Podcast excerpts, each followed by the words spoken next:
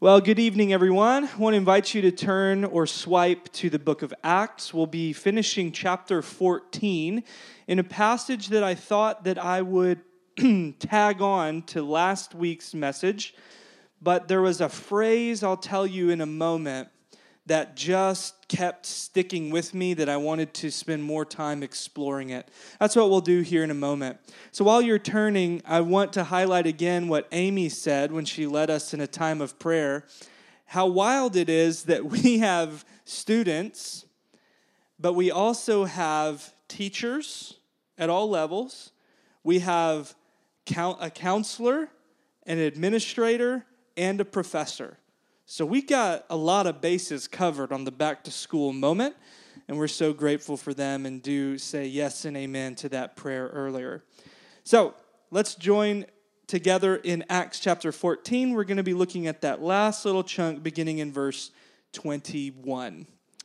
Acts, of course, is the story of how the good news of Jesus is on the move to everyone, everywhere. And this is a particularly movement focused passage.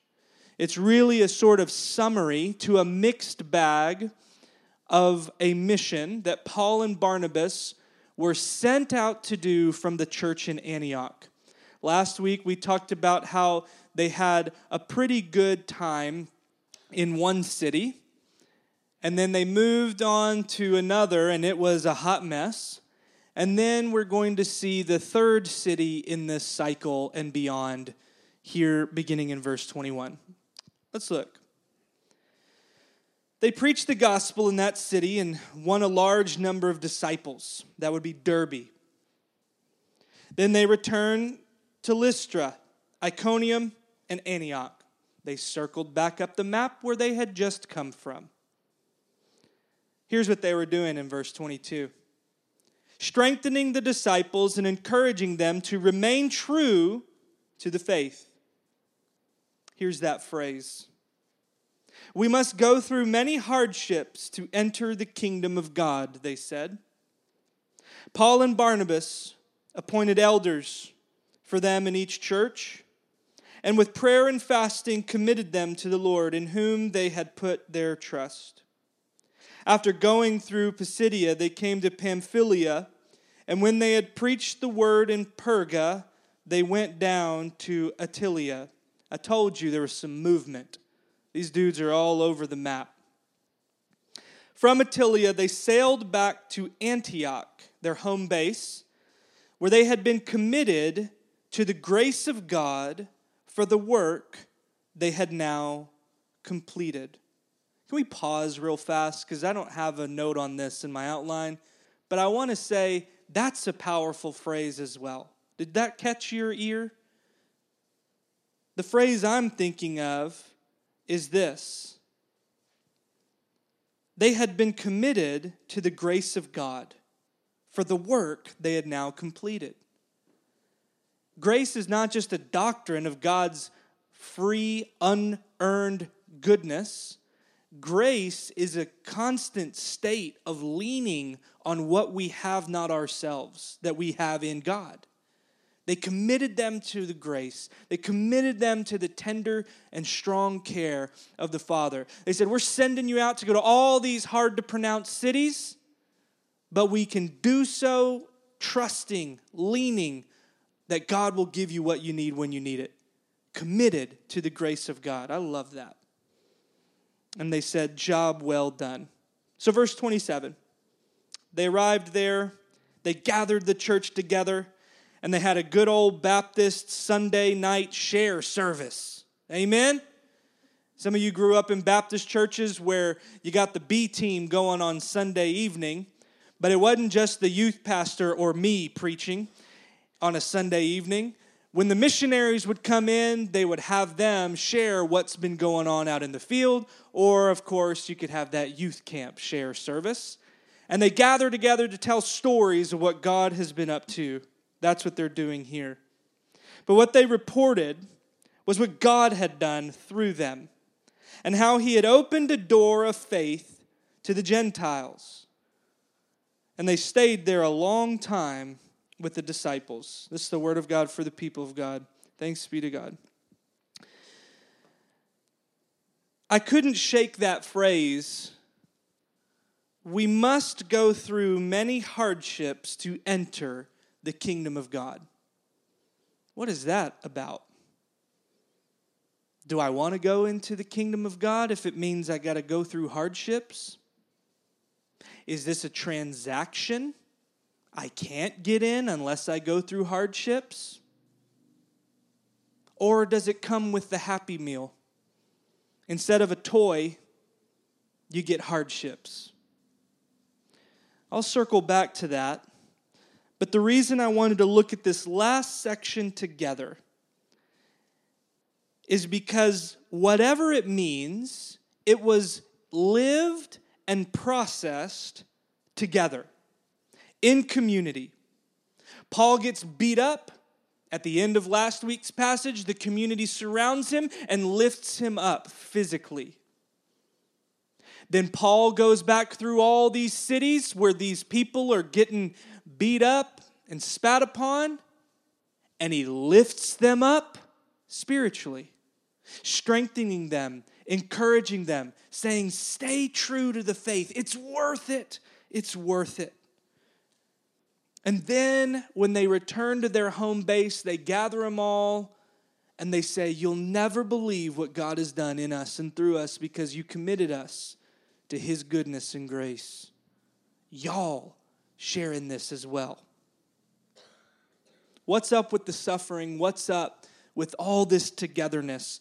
Whatever it means for us, I can tell you that someone is going through a rough time tonight and it's better when we do it together. Someone will soon be going through a rough time.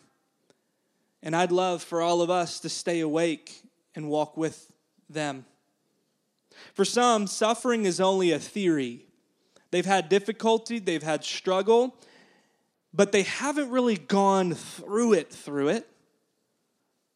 But they know somebody who has. And the way this life works, Unfortunately, their turn is coming soon as well.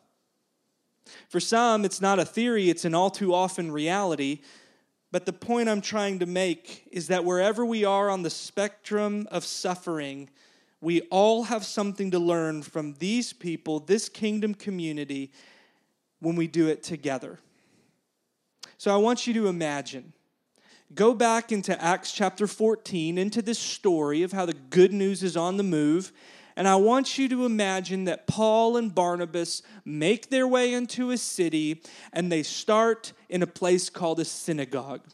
A synagogue was an offshoot satellite campus of the temple. They would gather together as Jewish people to read from what we call the Old Testament, to hear the stories of God moving through his people. They would pray together, and it would function very much like this kind of church. And then Paul would stand up because he was a learned Jewish man. And they would say, You got something for us tonight? And he would tell them the story of Israel. And then he would tell them how there's good news. This long awaited king has come, and his name is Jesus. The problem is, we all hung him up on a cross. But somehow, paradoxically, he defeated death by dying. God raised him to show us that he was a true king, and you can follow him now. So he's doing this in the Jewish synagogue, and most of the people are saying, We shouldn't ask this guy to preach. What the heck? But some of them said, Now, this sounds really interesting.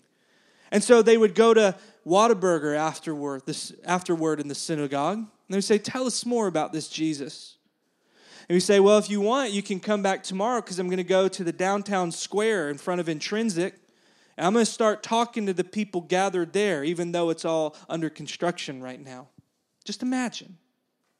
And Paul starts to tell them again hey, guys, you Greeks, you know that we didn't come by all this by accident. There's a creator who's given you food and rain and good things. He was saying this to these people last week in Lystra.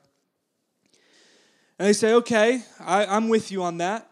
And he says, and he's been patient and good to you. But guess what? He has sent his son to become one of us, with us. He's experienced life as we know it, but He's not just come to be an add on to your life, He's come to give you life that's eternal in quality the life of heaven, the good stuff, the stuff that perseveres and enlightens and enlivens whole communities.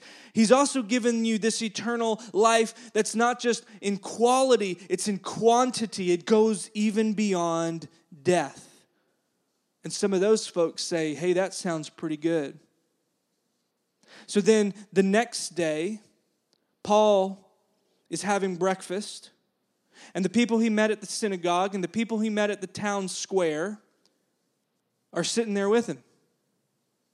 And they say, So I think we're buying what you're selling, man. He says, Great, come back tonight. Because I got somebody here that has opened up their home. And so they sit around a table. You can imagine sitting around a table with people, right? Maybe it looks like this image on the screen. But what's unique about this dinner party that Paul is now hosting in this city that is not his own is that this is the first time that many of them would sit across the table from one another. Because these synagogue guys, for their whole life, could not eat shrimp, they couldn't eat things that were bled out or cooked and butchered the wrong way the way that wasn't according to the Jewish law. And so they're having this food set down in front of them that they're not so sure is kosher or not. And the reason they're thinking this is because they're sitting across from a person that has never had a kosher meal in their life. And they're introducing themselves and they look different, they sound different. They've come at Jesus from two different paths. One from the people that God has been dealing with for centuries, and another that's just heard God for the first time. And he's not the other ones that they saw in that temple down the road. This is a fellowship of difference. 15 to 40 folks around someone's dining room table that's shaped like a horseshoe, and they're getting to know each other not just in the way of what do you do for a living, but let me get to know you because you're an entire people group I've never sat across from. You're from an entire socioeconomic level that I've never looked at eye to eye. Slaves, poor, homeless, lame, crippled, that guy that Paul and Barnabas healed through God's power. All of a sudden, sitting next to the dignitary that came and read the law last Sabbath. These people sitting down, 15 or 40 of them in a living room, they're singing songs together. They're eating together.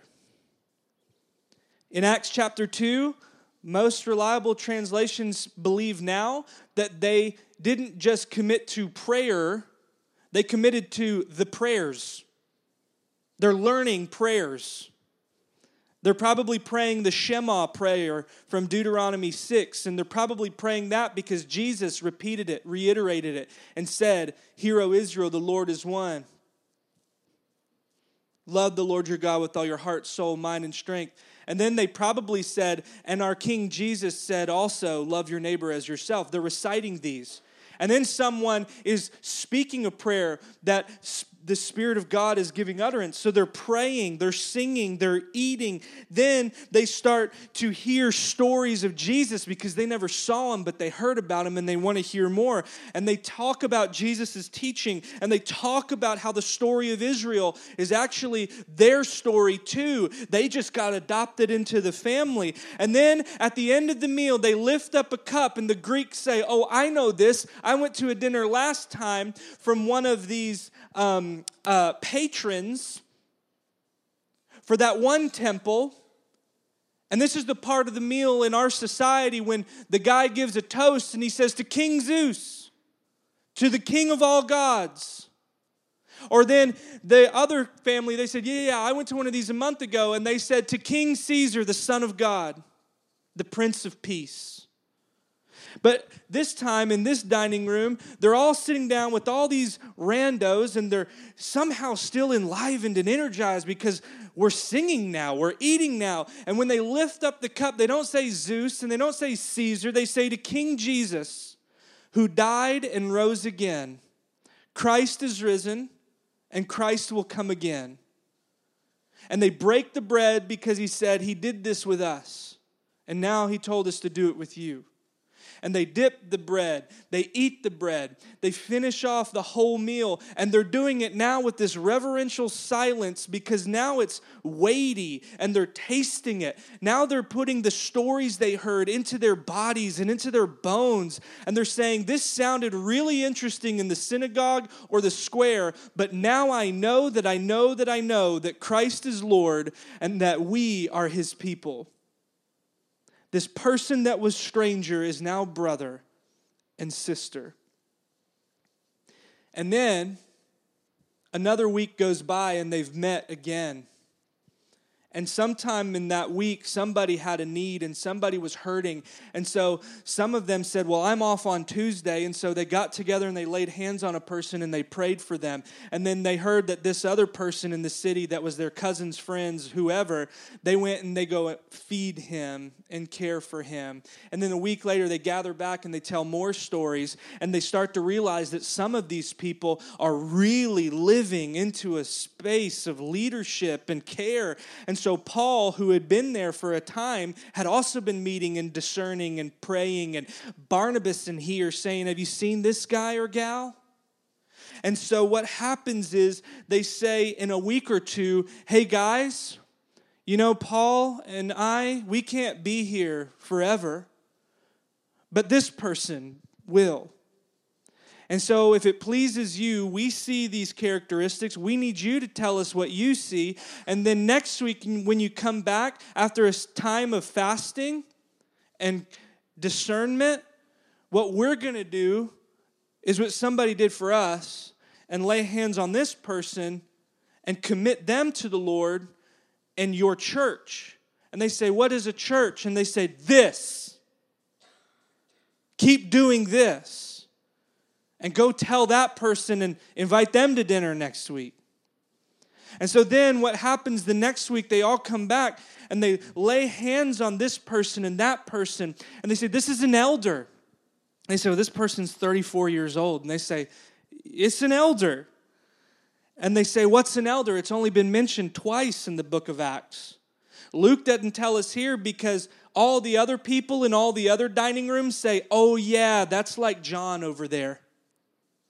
They're the people that oversee our community and make sure that everybody's clicking and moving. They're the people that shepherd and lead and care for our community. What else is an elder? An elder is a teacher. They're the ones that tell us the Jesus story.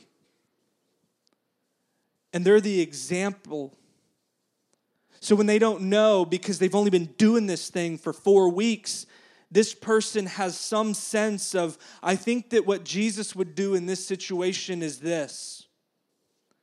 And then when that person is unable to, the elder says, and Mary over here, she has a gift and we need to equip her and send her to go and do the work of the church. An elder is an overseer, shepherd, teacher, example, equipper. Paul will go back and write some more of what these other churches and these other people need to look for because these guys in Galatia and Ephesus and these gals in Rome, these are the ones that are hosting and caring and overseeing these little kingdom outposts and dining rooms throughout the world. Can you imagine this? My hope is that we're living it. And then Paul leaves. And then maybe these 20, 30 people will get a letter. Maybe. These people in Acts 14 probably got Galatians. Maybe they'll connect with this other one across town because they sent out Mary and John and Joseph down the street to go tell more good news and start a new community. And thus, the movement continues.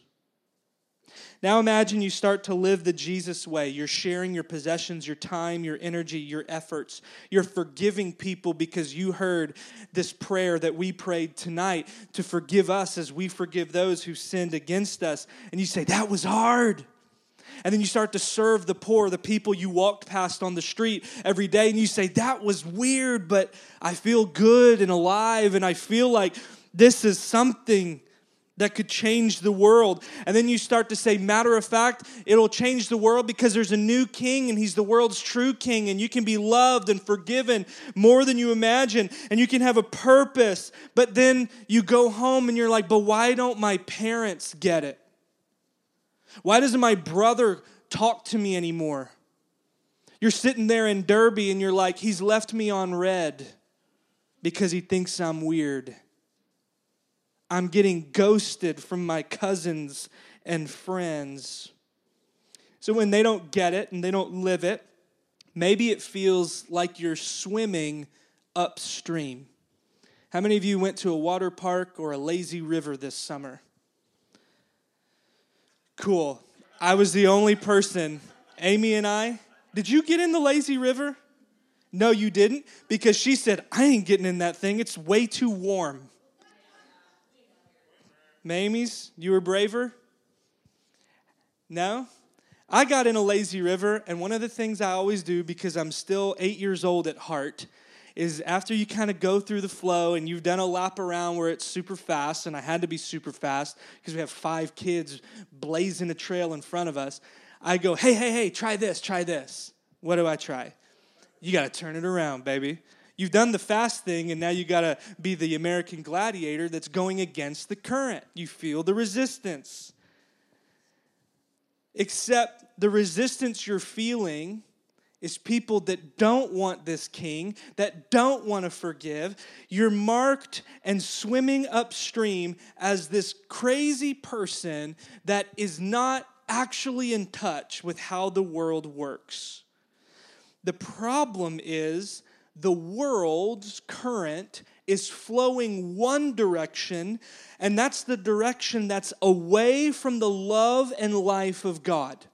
Something happens with humanity, and I saw it in the Woodstock 99 documentary, and I see it on the news every day. There is something about us and our autonomy that turns our backs and wants nothing to do with the love and way of God. And the reason why we don't feel that resistance today is because we're swept up in the rest of the world's current that is moving away from the heart of God. And when we realize that the way of the world, quote unquote, is vanity and greed and selfishness and hatred. And why does it always devolve into violence? It doesn't feel like you're going upstream until you realize wait a minute, where are we headed? Where are we headed? And then you look at the news and you feel disoriented when you finally recognize the world's current is headed over a cliff. So now imagine that Jesus comes and says, Turn away from your way. Turn back to the heart of God. And he tells parables of sheep who have wandered a good way. And then he tells warnings about how this world is destined for destruction. And if you keep living like that, you're going to wind up in hell, which was a literal place where all the trash and death and decay and sacrifices wound up in a fire that's smoldering on the other side of town. It's headed off a cliff, and Jesus says, Turn upstream. Now we're back to our kingdom communities in Garland and Galatia and you start to realize that once Paul and Barnabas has gone and your friends and family think you're a nut job and that person that you forgave doesn't forgive you or want you and this money that you gave didn't have a return on investment and this person that you've poured into didn't love you back or come to church and then this family member that you've prayed for dies and you feel the resistance then, and you say, What have we done? And you look around and you say, There's only 40 of us here. And we raise a cup to King Jesus, and 4 million are raising a cup to King Caesar. And you start to feel alone. Well, that's why Paul and Barnabas went back to the churches they just came from to say, I know you feel the resistance, but keep on. It's worth it. There's life here. And then you get letters like James that say, Consider it joy when you suffer trials because it's growing strength. Because you get a lot stronger moving against the current than you would with it. But they still say, I feel so alone. So then, when they get back to Antioch and they say, Guys, we knew it in theory, but now we know for real. I got stoned and not the good one, right? I got stoned and they had to lift me up and I've had to like sneak out of cities. I'm going to get bitten by snakes. And he says, I told you, but now I know. We can't enter the kingdom of God unless through hardships. So now we circle back to that phrase and we say, okay, is this a transaction? You can't be God's child and a citizen of the kingdom unless you pay your dues. Do you think that that's what he means? That's how it reads in the version I read. Do you think that's what's going on? For real.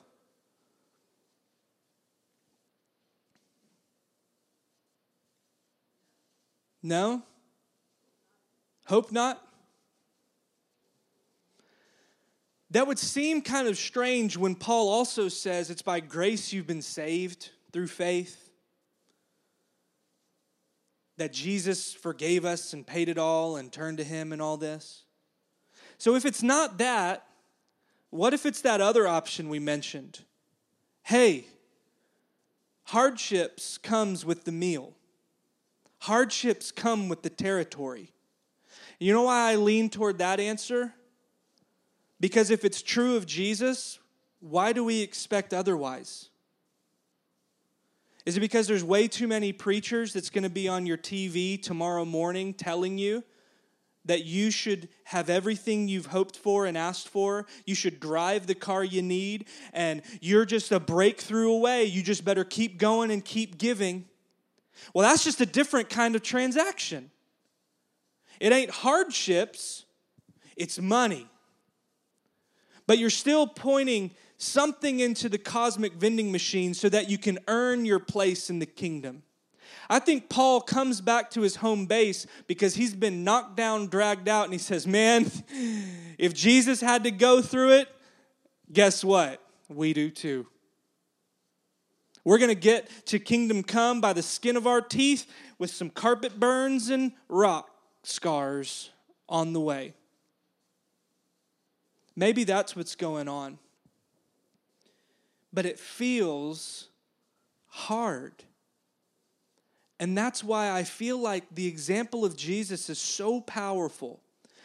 God entered into the human condition so deeply that he allowed himself to feel physical, mental, emotional, psychological, deep pain. So much so that the Savior of the world quoted the psalm that said, My God, my God, why have you forsaken me? You think elder so and so in Galatia feels alone? The Son of God felt alone. Whether or not that was Jesus' actual reality, that was his actual experience. Christ felt forsaken. Christ felt the agony and brutality, of violence and misunderstanding. He said everything and they misinterpreted it. He said this and his closest friends didn't get it. He said, I need you, and they bailed on him. Jesus experiences pain and brokenness and suffering. God enters into humanity not so that he can just kind of float and dip his toe in the water and say, Yeah, I get it. I, I can see how that's rough. He experienced the anguish and darkness of death and despair in the deepest sense betrayal, and pain. So that when we experience resistance, we have a Savior that can look us in the face and say, I know, I know, but I'm with you. So when we feel that resistance and we feel like we're alone, we can hear once, like Jesus' disciples did, hey, I'm not going to leave you on my own. I'm going to send you a comforter. And so Paul will say, this little church and this little dining room, it may feel weird because I left, but guess what? Um, uh, you have the Holy Spirit and you have Jesus who's with you. But when they have the resistance, they may remember and hear it, but they don't feel it and they don't really believe it. So you start to ask questions like, why, God, is this resistance happening? And that's not super helpful because biblically speaking, you almost never get an answer to that. The biggest question, why God does suffering and sin and evil happen, we don't have an answer for. Instead, we have a mystery and an example to get us through it to the other side. So then we say, okay, what's a better question? Maybe it's what God? This is what I preached when I first started. I was like, I've got something really clever. A better question than why God is what God? What are you doing in this? What are you forming in me? And then I lived some life and realized, oh, dang, we don't get that answer a lot of the time either. Peter will give us some answer. James, I mentioned earlier, gives us an answer perseverance, strength, and all that. But I don't know what God is doing most of the time in me. Sometimes we're better at saying what's going on in other people, this crazy person right there. So maybe that's a better question, but it's not the best. It was another pastor in our area when I floated this at one of our coffees, like, you know, you know what I always say is instead of why God, let's ask what God. And he goes, okay, yeah, but here's a better one. And I hate when this happens. Except I love it because this is what I preach now. The best question is where, God? Where are you in this? And I feel like that we can very equivocally, like clearly say that He is with the brokenhearted, the suffering, and He is never as far as we think. So maybe the answer to that question I'll give you tonight, and you can make note of this. Where's God in our suffering? I would say with us, for us, and forming us. God is with us, acquainted with grief, near to us. And even though He may not deliver us and save us when we want it and how we want it, He's still present to us. He's for us. He's not doing this because He hates you, He hasn't abandoned you fully. You may experience a distance, and there's time in our life that the mystics for centuries have experienced, and they've called the dark night of the soul.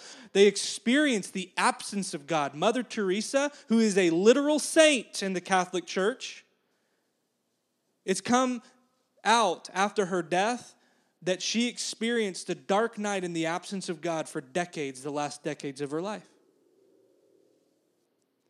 But then I think we can always say He's for us because He's forming us, He's shaping us, He's growing us. That's my best guess. But the problem is, is that pain narrows our focus. You can write this down in your journal, you can write it down in our Bible, but next week, when it's a rough time, it narrows your focus and you think, oh, heck. And then you go and sit with somebody in our church or you post something on Facebook, and then you say, oh man, because they just minimize what you're experiencing. So I think there's two things true of pain it narrows our focus, and it shouldn't be explained away. So, what's the invitation for us? We need to make a habit of reminding each other that, hey, God's still here, even and especially when it hurts. Can we commit neighborhood church, whether it's with our neighbors, who aren't yet experiencing the love and goodness of God or here in our own church, that God's still here when it hurts. And there's a delicate way of saying it because it's going to sound like a bumper sticker part of the time. So we need the Spirit of God's discernment and help. I think part of the problem is that pain narrows our focus. I think the second problem is maybe it's because we're not looking in the right place. Because we've been hearing too many Sunday morning preachers on TV tell us if you're suffering, what did you do wrong? It's your fault. You haven't given enough, prayed enough, loved enough, laughed enough.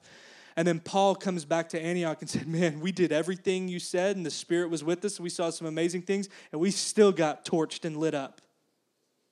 But when the community gathered them back and they shared this story, they praised God, they refueled and recharged and said, You did it. But maybe today it's because we're not looking in the right place. That's why I love this quote from Australian Jesuit priest Gerald O'Collins when he says this. Someone take a picture of this and remember it when you're having a rough one. While we look for him among priests, he is among sinners. While we look for him among the free, he is a prisoner.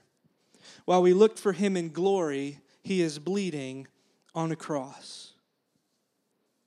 In February and March, talking with our dear friend in Russia, the question was very top of mind where is Christ in this?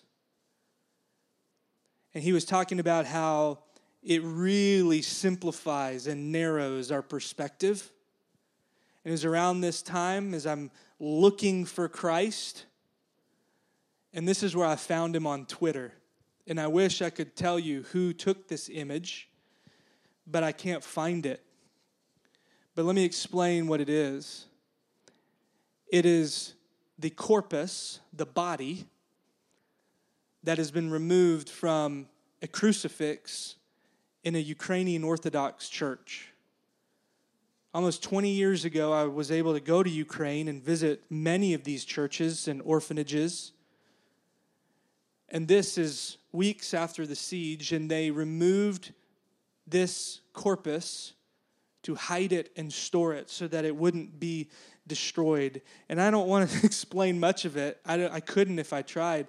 There's something about Christ being in Ukraine amongst the bleeding and suffering ones that I just need to kind of hush and let this image capture it even better. And the world says, well, look at him. He looks horrible. It looks gothic. It's, it's horrifying and gross. And what are these guys doing next? I mean, they're fearing and running for their lives. But Christ is with them in suffering as a suffering Savior, reconciling and renewing the world, even though pain has narrowed our focus and we're not really looking for Him in the right places. That's why I think we can keep moving in the midst of suffering because of what we sang. We can say it is well, not because it's like the old book Pollyanna, that, oh, this is terrible, but it's great, actually. No, no, no. We can say it is well when it's not good because of what we sang next. My eyes are on you. And I remember having this experience at a Catholic church here in town years ago, sitting in a quiet place, looking at their crucifix above the altar, and never really connecting with it because I was raised most of my youth in a church that didn't have crucifixes. And so I would always say, hey, you know, Christ got off the cross. But I'm sitting there in this Catholic church looking at this crucifix and thinking of people who've said, I can't identify with it. It's, it's gross, it's gothic. And when I looked at it that day, yes, there's blood pouring from his hands and feet and side. And I see there beyond the surface and see the greatest picture of love the world has ever seen. The kind of picture of love that showed the world what God is really like when he experiences suffering and brokenheartedness. A picture that can inspire us to pick up our own cross and walk the streets to help lift others. And I really had this contemplative experience just beholding this cross. And it's like a switch went. And now I can never see the movie the same way again because the plot twist is like reshaped how I see the same image. And so every time I see a crucifix now, I, I see a picture of suffering love because we're called to co suffering, sacrificial love ourselves. So when we suffer, we're following in the footsteps of the Christ who gets stashed in a shed, huddled in with people fearing for their lives. But it's only when we're able to hold that paradox of the suffering Savior in our hearts and we keep our eyes on Him that we begin to trust maybe, just maybe, no darkness is too dark, no despair is too deep, and no pain is too persistent. We can say it as well, not because we're faking it till we make it, but we can come back like Paul and Barnabas and say, Look what God did, even when we got beat up. So I'll close with our current and a quote. What if that current of the world wasn't the only one? What if at the end of the age we realize that we were headed in the right direction all along? That what felt like resistance in a world that is passing away and the old ways of violence and greed and hate and racism, those were actually running down the drain but what God is doing is remaking, renewing, and calling us to live in the universe's proper place. What if there is the current of the kingdom of God flowing from the heart of God that see finally we were headed in the right direction? The universe is actually oriented on an axis of love and goodness and generosity and forgiveness. And it feels hard and you suffer now because the world hasn't woke up to this fact yet. But the reason Paul and Barnabas kept going back to those cities, back to those dining rooms, when they sit there and go, Gosh, it's just 40 of us, he says, You're headed in the right direction.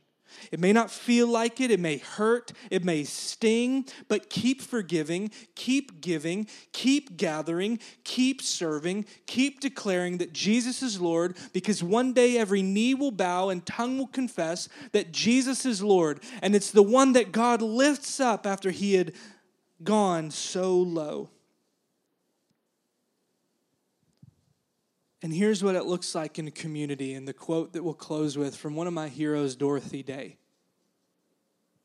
Love and ever more love is the only solution to every problem that comes up. If we love each other enough, we will bear with each other's faults and burdens. If we love enough, we are going to light that fire in the hearts of others. And it is love that will burn out the sins and hatreds that sadden us. It is love that will make us want to do great things for each other. No sacrifice and no suffering will then seem too much. May it be for us this week in suffering or out of it Amen and amen. Go now and live as kingdom citizens, forgiving, living, loving, and serving those, serving as those who have been plunged into the life giving waters of new creation. When suffering comes, pray in faith. In times of joy, sing songs of praise.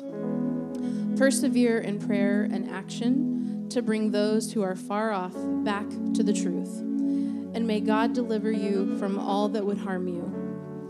May Christ Jesus heal you and raise you up. And may the Holy Spirit anoint you and give you peace with one another. We go in peace to love and serve the Lord in the name of Christ.